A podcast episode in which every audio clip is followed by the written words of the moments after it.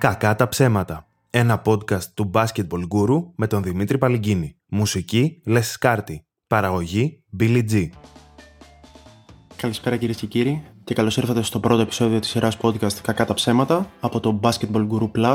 Εγώ είμαι ο Δημήτρης Παλυγκίνης, ασχολούμαι με το stand-up comedy και αυτή θα είναι μια σειρά podcast η οποία θα έχει κωμικό χαρακτήρα κατά κύριο λόγο. Δεν θα υπάρχει κάποια κεντρική θεματική γιατί είμαι τεμπέλης και δεν σκέφτηκα κάποια.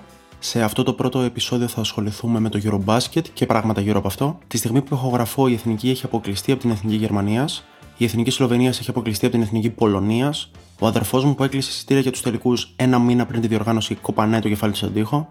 Δεν θα πω κάτι για τον αποκλεισμό της Εθνικής από τη Γερμανία, γιατί φαντάζομαι έχετε διαβάσει, έχετε γράψει, έχετε πει τα πάντα μέχρι τώρα. Το μόνο σχόλιο μου θα ήταν ότι ένιωσα λίγο βλέποντας το παιχνίδι ότι ο coach Τούδης στο ημίχρονο έπιασε τους παίχτες, τους είπε μπράβο παιδιά, πιάσαμε το διπλό ημίχρονο και αυτή τη στιγμή έχουμε ρίξει όλο το άι πι της χώρας στον άσο. Τύπου για τα επόμενα είκοσι λεπτά το να πάρεις αμυντικό rebound είναι εθνική προδοσία. Αυτό που μου αρέσει όμως πάρα πολύ στο EuroBasket είναι ότι μπορούσες για ένα μήνα να πιάσεις συζήτηση με οποιονδήποτε και να ακούσεις το οτιδήποτε όσον αφορά τον μπάσκετ. Με ρώτησες με ένα παιδί στη δουλειά πώς σου φαίνεται ρε Δημήτρη Εθνική φέτος. Του λέω πολύ ωραία ομάδα, πάρα πολύ ωραίος προπονητής, μου αρέσει πάρα πολύ. Με προβληματίζει εντάξει ότι δεν έχουμε shoot. Του λέω όχι ρε, τι λες, παραέχουμε shoot. Όχι απλά έχουμε shoot, παραέχουμε. Τύπου παίζει να είναι και πρόβλημα, ξέρεις, αυτό το, το κλασικό πρόβλημα που έχουν κάποιες ομάδες που δεν χάνουν shoot. Έτσι. Ευχή και κατάρα να έχεις τρία κολόχερα στην περιφέρεια. Ευχή και κατάρα. Μου τι είπε λες και είναι κάτι κακό. Όχι ρε, παραέχουμε shoot. Έβλεπα το Ελλάδα-Γερμανία που είχαν οι Γερμανοί εξήντα πέντε τοις εκατό στο τρίποντο και σκεφτόμουν καλά, χαρείτε τώρα γιατί με τέτοια νούμερα δεν σας βλέπω να πηγαίνετε μπροστά. Αλλά από την άλλη σκεφτόμουν, προτιμώ τέτοιες συζητήσεις. Δεν είναι πολύ πιο ενδιαφέρον να σου απαντήσει κάποιος, όχι ρε Εθνική, παρά έχει σουτ. Από το να μου έλεγε, Ε, θέλουμε και λίγο δουλειά στις close-out άμυνες. Έχει έσα μας. Η διοργάνωση χαρακτηρίστηκε κυρίως από αποκλεισμούς που δεν περιμέναμε και από το πώς οι αστέρες κατέβηκαν, πιάσαν απίστευτη απόδοση. Αυτό είναι πάσα κυρίως που κάνω εγώ σε εμένα. Γιατί θέλω να μιλήσω για τον Χατζηγεωργίου και τον Ιωάννου. Αμφότεροι κάνανε απίστευτο τουρνουά, πιάσανε πολύ ψηλά level απόδοσης. Και δεν θέλω να μιλήσω τόσο για τα παρατσούκλια ή για τις φωνές τις άκυρες που κάνανε. Εμένα με εντυπωσίασε μία φάση στους ομίλους, δεν ξέρω αν την προσέξατε. Είναι σε ένα σημείο που παίζουμε νομίζω με την Ουκρανία και έχουμε βρεθεί να χάνουμε μη αναμενόμενα. Και έχει πάρει τόσο από κάτω το Χατζηγεωργίου όλη αυτή η φάση, που έχει σταματήσει να περιγράφει. Κατεβάζει η Ουκρανία την μπάλα. Πήγαινε ρολ, μπάλα στο ψηλό, καλάθι. Και εμείς αυτό που ακούμε είναι. Όχι, όχι. Δυστυχώς. Μέσα, ναι. Mm. Δεν είναι εικόνα. Λάθ... Λάθος πάσα. Oh, ε, λυπάμαι που το λέω, αυτό δεν είναι εικόνα εθνικής ομάδας. Ο τύπος είχε σταματήσει να περιγράφει το παιχνίδι.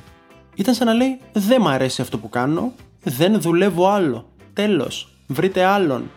Ήταν τρομερό. Θέλω να πω, και εμένα με έριξε ότι αποκλείστηκε η εθνική ρε παιδί μου. Αλλά πήγα κανονικά την επόμενη μέρα στη δουλειά. Δεν πήρα τηλέφωνο να πω, δεν γίνεται να έρθω σήμερα. Γιατί ρε Δημήτρη, εμένα ρωτάς. Τον Ιτούδη τραβαρώτα. Υπάρχει κάποιος που δεν πήγε στη δουλειά του, που σταμάτησε να δουλεύει. Οι τύποι δεν δούλευαν εκείνη την ώρα. Δεν τους άρεσε η δουλειά τους, δεν την κάνανε. Σαν να έρχεται ο project manager σου και να σου λέει, Δημήτρη, έχουμε αυτό το project αυτή τη βδομάδα. Όχι. Δεν μ' αρέσει. Τι εννοείς δεν σ' αρέσει Δημήτρη, έχουμε πληρωθεί. Δεν το κάνω. Δεν το κάνεις αυτά σε άλλα επαγγέλματα. Ποτέ δεν θα ακούσεις ας πούμε έναν καθηγητή λογοτεχνίας να πει αυτό το κείμενο του Βυζινού δεν μ' αρέσει, δεν το διδάσκω. Τέλος. Τι πράγμα? Είναι σως για τις Πανελλήνιες. Ε, τι να κάνουμε. Το να μην πας καλά στις Πανελλήνιες δεν επηρεάζει κάπου τη ζωή σου. Δεν κλείνει καμία πόρτα στα δεκαοκτώ. Guilty pleasure μου σε όλη τη διάρκεια της διοργάνωσης είναι κάτι βιντεάκια που βγάζει η ΕΡΤ στο YouTube με φάσεις κυρίως της εθνικής που από κάτω τα συνοδεύει με έναν αδιανόητα ηρωικό τίτλο χωρίς κανένα λόγο. Το αγαπημένο μου και θα προσπαθήσω να βάλω και link από κάτω είναι μια φάση που ο Παπαπέτρου κάνει drive με την Τσεχία, πέφτει πάνω στον αμυντικό, σουτάρει, χάνει το shoot και κερδίζει φάουλ να βαρέσει δύο βολές.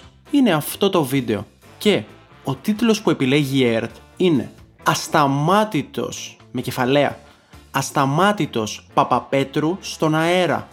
Από κάτω στην περιγραφή του βίντεο γράφει «Απίστευτο καλάθι και φάουλ από τον Ιωάννη Παπαπέτρου». Περιγράφαν άλλη φάση. Που δεν υπάρχει άλλη φάση. Δεν έβαλε καλάθι και φάουλ. Ήτανε σκάμ. Ήτανε fake news. Βασικά όχι, ψέματα. Το αγαπημένο μου βίντεο είναι ένα που βάζει τρίποντο ο Γιάννης Αντετοκούμπο στην Τσεχία και η δημόσια τηλεόραση αποφασίζει ότι είναι καλή ιδέα να το ανεβάσει με τίτλο «Καριδάτο», προφανώς με κεφαλαία. Τρίποντο του Γιάννη Αντετοκούμπο ξεραίνει τους Τσέχους.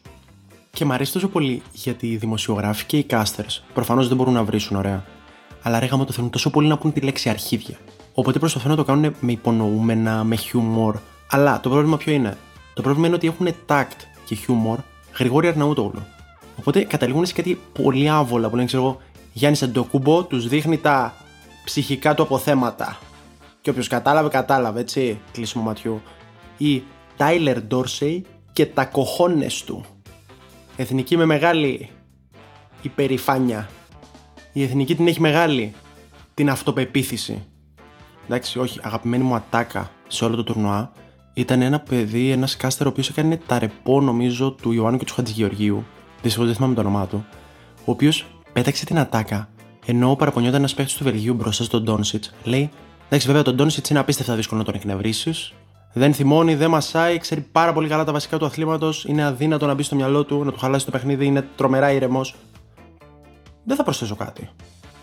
Ο πατέρας μου είδε πρώτη φορά τον Doncic σε αυτό το τουρνουά σε δύο παιχνίδια και νόμιζε ότι είχε κάποιο πρόβλημα και είναι συνέχεια κόκκινος. Ο Doncic πήρε δεκαέξι τεχνικές ποινές πέρυσι στο εν μπι έι. Ο Doncic έκανε μήνυση στη μάνα του. Αυτοί που προφανώς χάρηκαν που αποκλείστηκαν τόσοι μεγάλοι παίχτες είναι οι ομάδες τους στο εν μπι έι, οι οποίες αντιμετωπίζουν το EuroBasket σαν μια μικρή διοργάνωση, δεν τους ενδιαφέρει, είναι απόλυτα λογικό, και είναι απλά ένα τεράστιο ρίσκο οι παίχτες τους να τραυματιστούν. Αν χτυπήσει τώρα ένας Ουκρανός, ένας Βέλγος, ένας Ιταλός, ένας οποιοσδήποτε, ένας Κροάτης, το Γιάννη Αντετοκούμπο, τον Doncic να χάσουν τη σεζόν. Είναι τρομακτικό για αυτούς τους ανθρώπους, γιατί αυτοί οι άνθρωποι είναι όλο το franchise. Τους επιτρέπουν να έρχονται στη διοργάνωση μόνο και μόνο για να μην θυμώσουν οι παίχτες, για να τους έχουν χαρούμενους. Και τους βλέπεις σε κάθε παιχνίδι, ήταν με το άγχος στα μάτια, ρε παιδί μου. Είναι σαν να έχεις πάρει καινούριο κινητό και να το έχει πάρει ο πεντάχρονος ανιψιός σου και να παίζει, να κάνει ζογκλερικά με αυτό. Πιστεύω ήταν μόνιμα σε φάση. Εντάξει, παιδιά, οκ, okay, καλός και ο Γιάννης, αλλά δε, δε, δεν είναι και αχόρταση. Θέλω να πω να παίξουν και τα άλλα παιδιά. Να παίξουν λίγο και τα άλλα παιδιά, να πιάσουν λίγο μπάλα, να χαρούν, δηλαδή δεν είναι δίκαιο. Δεν είναι δίκαιο για τα άλλα παιδιά, δηλαδή. Θέλω να πω, εντάξει, έχει έρθει τώρα, ας πούμε, οι γονείς του Αγραβάνη να τον δουν, έχουν πληρώσει εισιτήριο οι άνθρωποι. Δηλαδή να δουν το Γιάννη, αλλά να δουν και λίγο το γιο τους, δηλαδή είναι άδικο. Η εθνική παραέχει σουτ. Δεν πάω να το ξεπεράσω αυτό. Φεύγουμε για λίγο από το EuroBasket. Πριν μια-δύο εβδομάδες είχα πάει να δω το Manchester United Arsenal στο κουκάκι σε ένα sports bar. Φτάνω εκεί κάνα μισά ώρα πριν το παιχνίδι και βλέπω, παιδιά, να είναι ήδη μαζεμένοι εκατό Άγγλοι και των δύο ομάδων, ήδη μεθυσμένοι τη στιγμή που φτάνω εγώ, κατακόκκινοι, να φωνάζουν, να ουρλιάζουν συνθήματα, να τσακώνονται, να μαλώνουν. Και με ό,τι έχω ακούσει εγώ από οπαδούς Άγγλους, σκέφτομαι ότι, οκ, okay, στο πρώτο στραβό σφύριγμα θα γίνει σαλούν το μπαρ. Οπότε πηγαίνω, κάθομαι προς την έξοδο εγώ του μπαρ, άμα γίνει κάτι να φύγω. Ξεκινάει το παιχνίδι, έχει κάτι περίεργες αποφάσεις διαιτητικές, νικάει μια ομάδα τρία ένα. Παιδιά, οι τύποι φώναζαν για ενενήντα λεπτά, ούρλιαζαν, τσακώνονταν, δεν έπεσε ούτε σφαλιάρα. Είχαν κολλήσει ο ένας στη μούρη στο άλλο, ούρλιαζε και δεν έπεσε, παιδιά, ούτε σπρόξιμο, τίποτα. Ποιο είναι το θέμα, τι παρατήρησα?